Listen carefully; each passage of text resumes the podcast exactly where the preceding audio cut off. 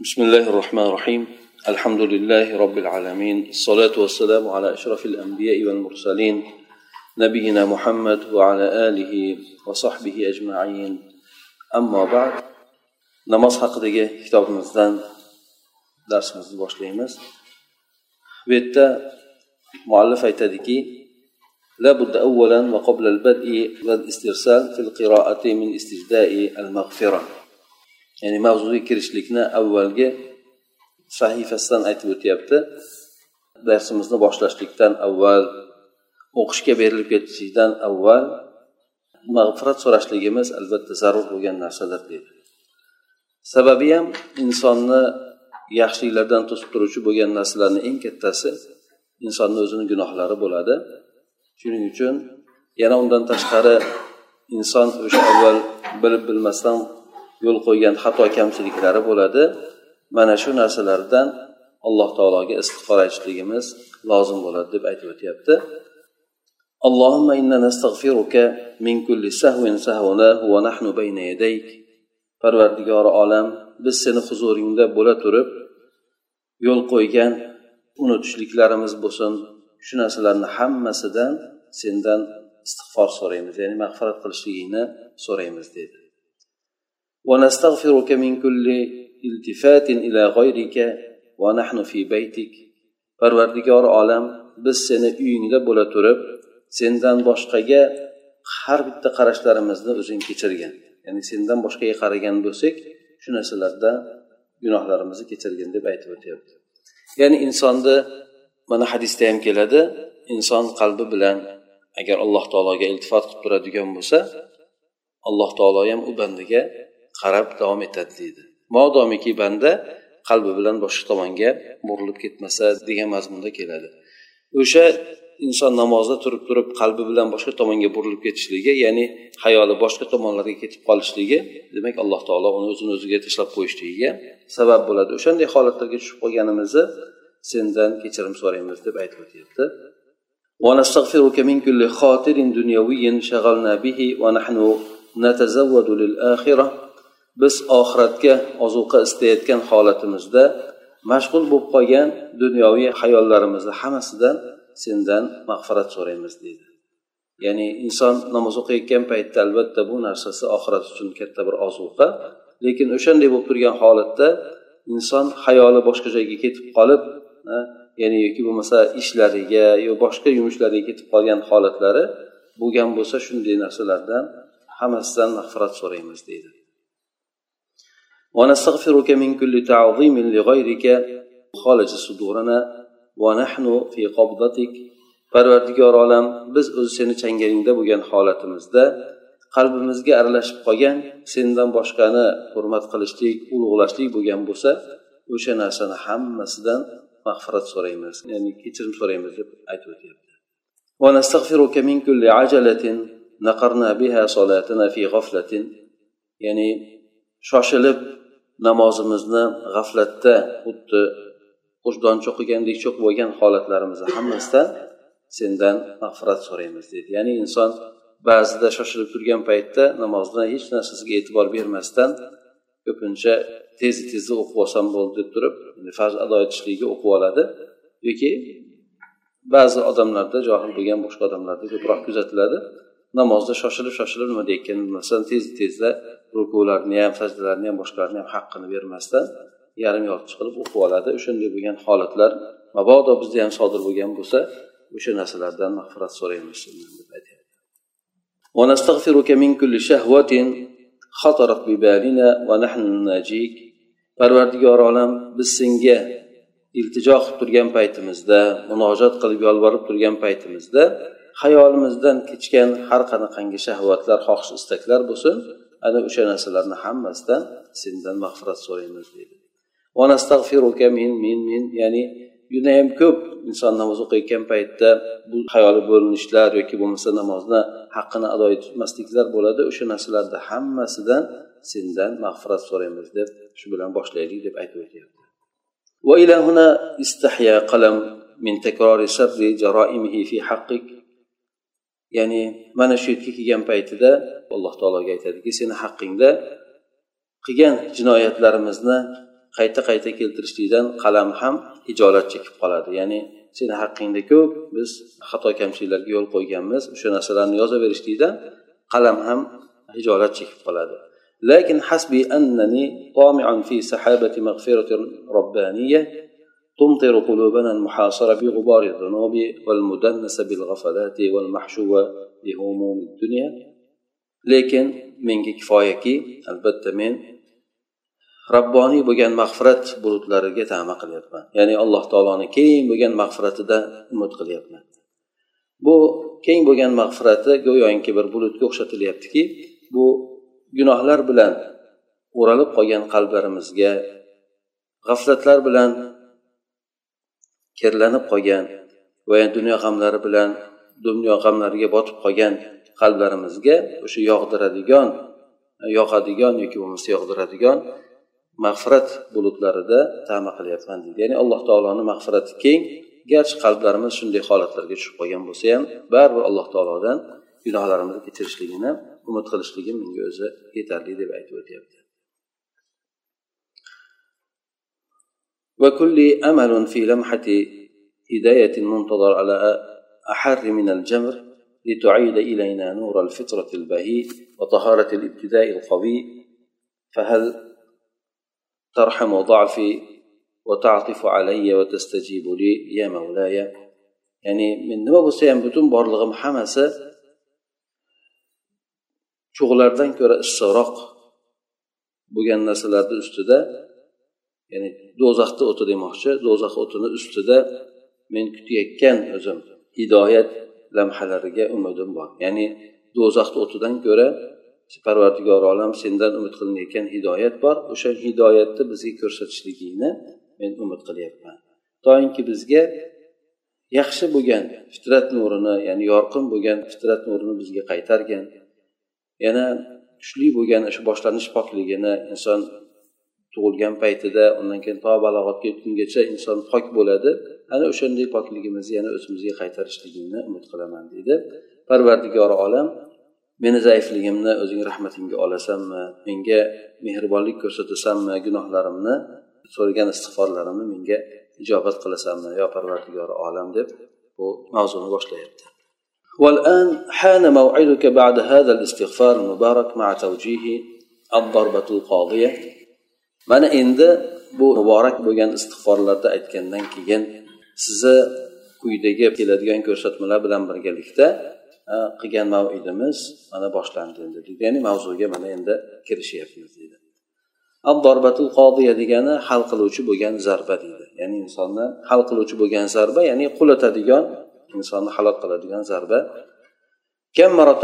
هزمك الشيطان في معركة الصلاة وكم ألهاك عنها qancha qancha martalab shayton sizni namoz jangida yengib qo'ygan qanchalar sizni namozdan mashg'ul etib qo'ygan yana sizni zehningizni namozni ma'nolaridan qancha qanchalar sizni uzoqqa surib tashlagan so'ng shayton esa ولا مدبرا وهو يقهقه فرحا بغوايته لك وانتصاره عليك sizni adashtirganligi sizni ustingizdan g'olib bo'lganligidan xursand bo'lib qahqaha otgan holatda orqasiga qarab ketgan ya'ni shaytonni aytmoqchi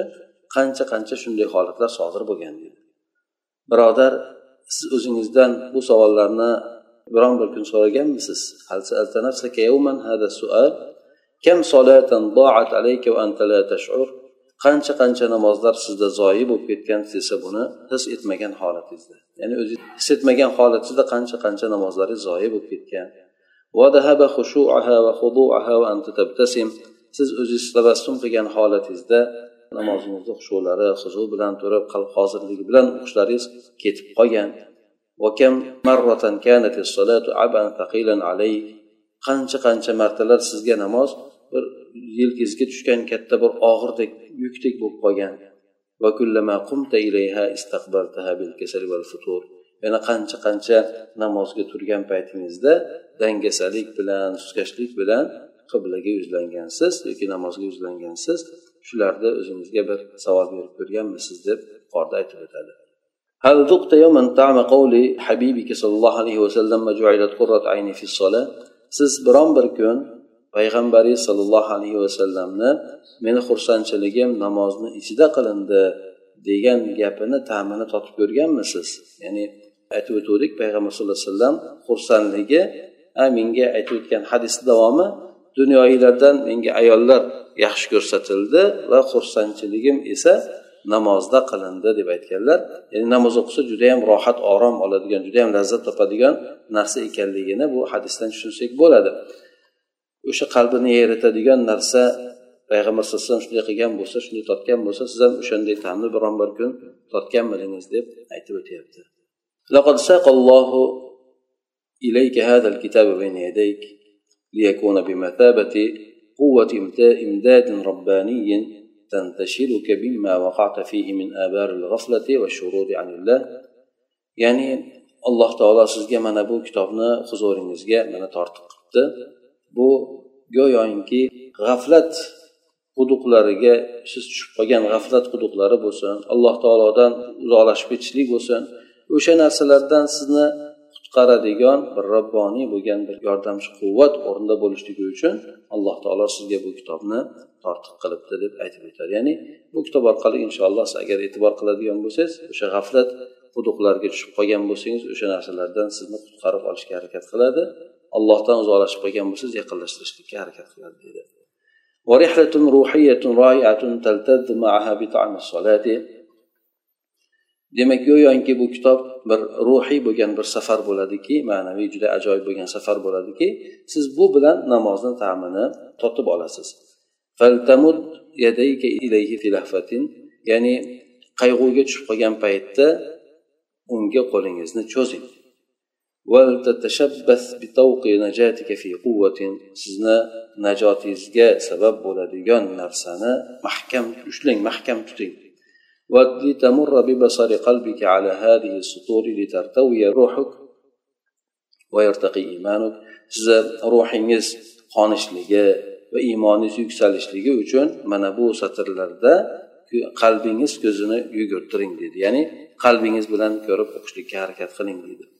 وعندها تتذوق طعم الصلاة وتتلذذ كما لذ بها من سبقك ana o'shanday bo'lgan paytda sizdan oldingi odamlar bu namozni lazzatini totgani kabi siz ham namozni ta'mini totasiz undan lazzatlanasiz va ya'ni dushmaningizni shaytonni qonini to'kasiz shaytoningizni yengasiz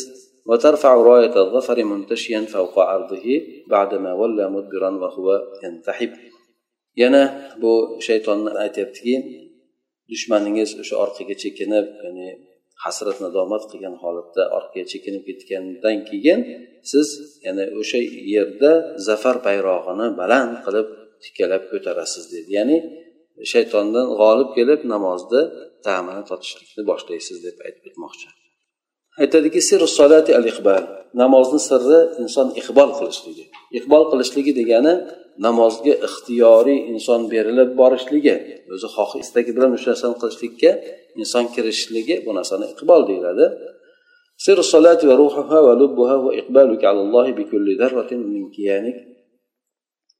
Namozni siri hamda uni ruhi uni mag'zi asosi demak siz alloh taologa butun borlig'ingizni hamma zarrasi bilan ya'ni butun borlig'ingiz bilan alloh taologa iqbol qilishligingiz bo'ladi كما أنه لا يجوز لك أن تصرف وجهك عن القبلة إلى غيرها فكذلك لا ينبغي لك أن تصرف قلبك عن ربك إلى غيره في الصلاة siz namozda turgan paytingizda qibladan boshqasiga yuzingizni burishligingiz mumkin bo'lmagani kabi ya'ni inson namozda turgan paytda qibladan boshqa tomonga qarab namoz o'qib bo'lmaydi namoz buziladi ham hattoki inson jasadi bilan buriladigan bo'lsa faqat yuzi bilan buriladigan bo'lsa unda karohiyati bor ana o'shandek qalbingiz bilan robbingizdan namozda boshqa tomonga qarab ya'ni boshqasiga qarab burilib ketib qolishligingiz ham shuningdek siz uchun mumkin emas deydi ya'ni bunda siz namozda ajridan mahrum bo'lib qolasiz الصلاة صندوق مغلق لا يفتح إلا بمفتاح الإقبال على الله والإعراض أما سواه namoz go'yoki bekitib qo'yilgan bir sandiqqa o'xshaydi. U faqatgina alloh taologa iqbol qilib allohdan boshqalardan yuz o'girishlik kaliti bilangina ochiladi. Demak namoz go'yoki bir sondiq o'sha bekitib qo'yilgan narsada uni faqatgina alloh taologa butun borlig'ingiz bilan murojaat qiladigan bo'lsangiz undan boshqadan yuz o'giradigan bo'lsangiz ana o'shanda namozni ochib ichidagi narsasini e, mazasini ta'mini boshqa narsasini olgan bo'lasiz.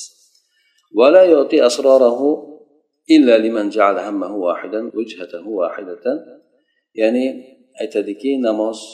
bu sondiq o'zini ichidagi bo'lgan sirlarini faqatgina g'amini bitta qilgan yo'nalishini bitta qilgan odamgagina namoz o'zini sirlarini beradi.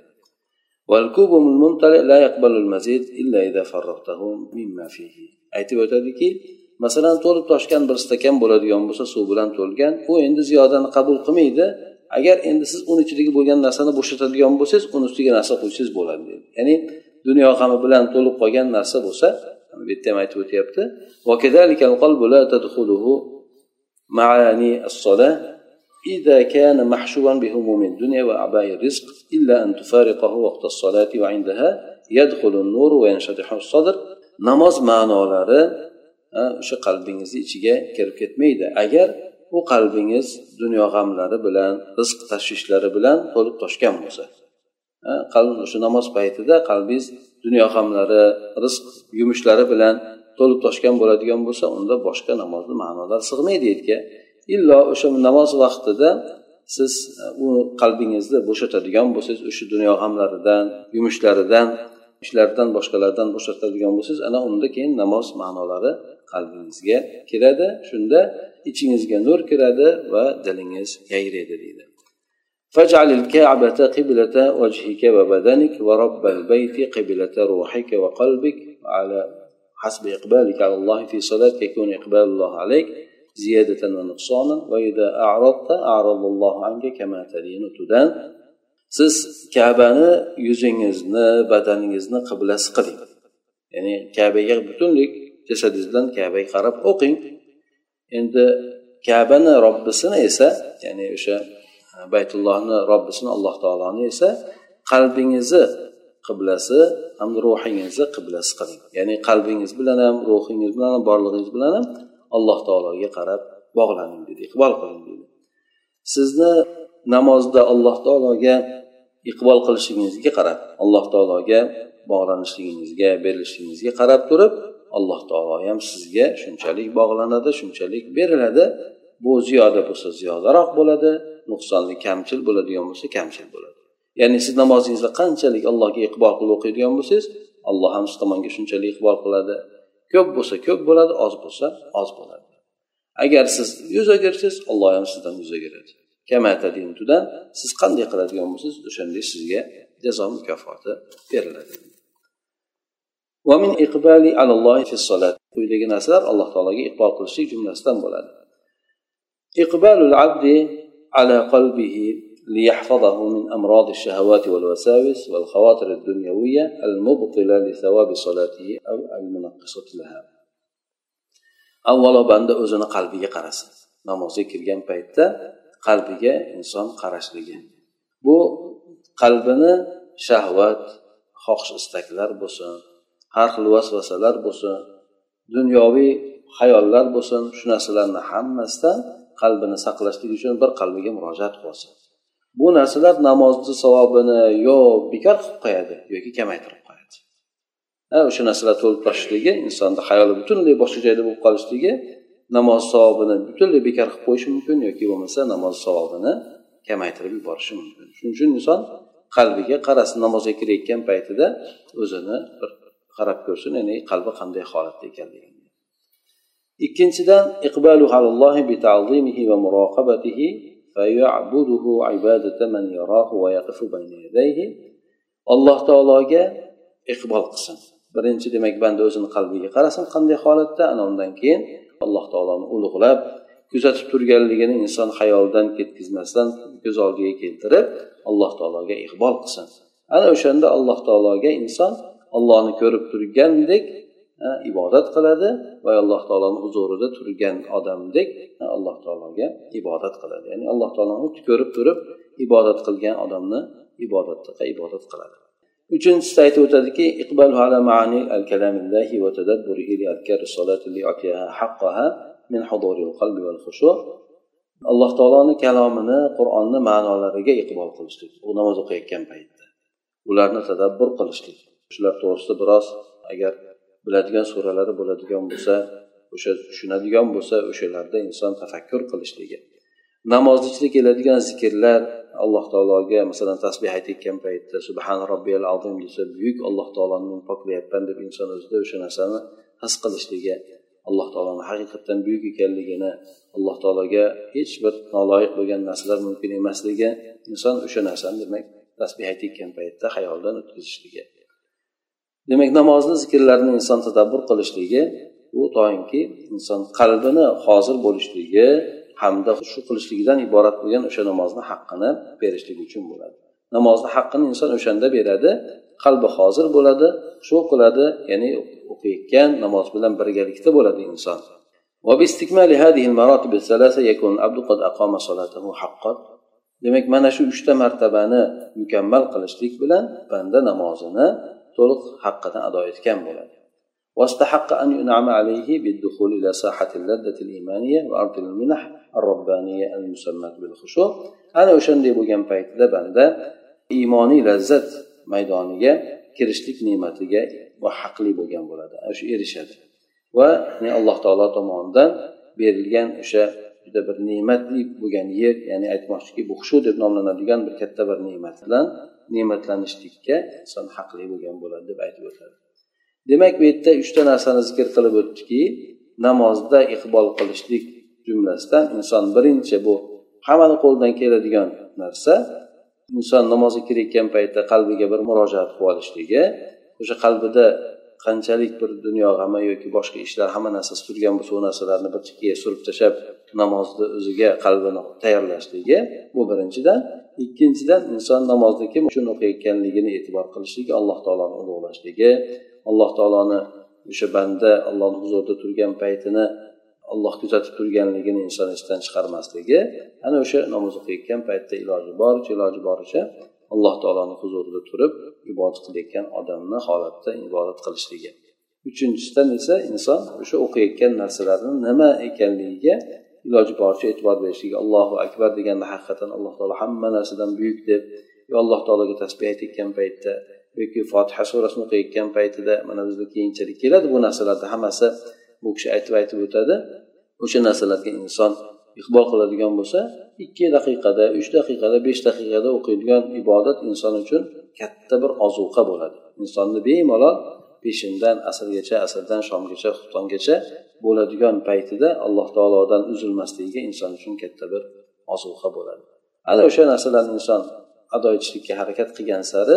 namozni haqqini to'liq ado etayotgan bo'ladi. Bu bilan inson xushuvga ham erishgan bo'ladi shu orqali esa ibodatni lazzatiga ham erishgan bo'ladi. Ya'ni odamlar shuncha shuncha odamlar namozda ajoyib bir ta'mi bor namozni judayam bir ajoyib bir mazasi bor lazzatlanadi desayu inson u narsalardan masalan uzoq bo'lib yuradigan bo'lsa bu inson uchun judayam katta bir muammo yoki mushkula hisoblanadi. Ya'ni inson judayam bir shirin narsa bo'lsaki inson o'sha narsadan yeb turib o'sha narsani o'zi ta'mini bilmaydi demak bu narsa insonni shu gunohlari to'sayotganligi yoki o'zini aybi xato kamchiligi bilan ekanligini bu kishi aytib o'tgan. inshaalloh keyingi darsimizdan tahoratdan boshlaymiz ekan ya'ni tahorat qilayotganligi tahorat ham o'ziga yarasha namoz uchun katta bir insonni gunohlarini kechirishligiga bo'lgan imkoniyat ekanligi alloh taoloni huzuriga borayotganda inson pok qalbi ham badani ham pok bo'lgan holatda borishligi to'g'risida bu kishi yana aytib o'tadi سبحانك اللهم وبحمدك نشهد أن لا إله إلا أنت نستغفرك ونتوب إليك اللهم انفعنا بما علمتنا وعلمنا ما ينفعنا وزدنا علما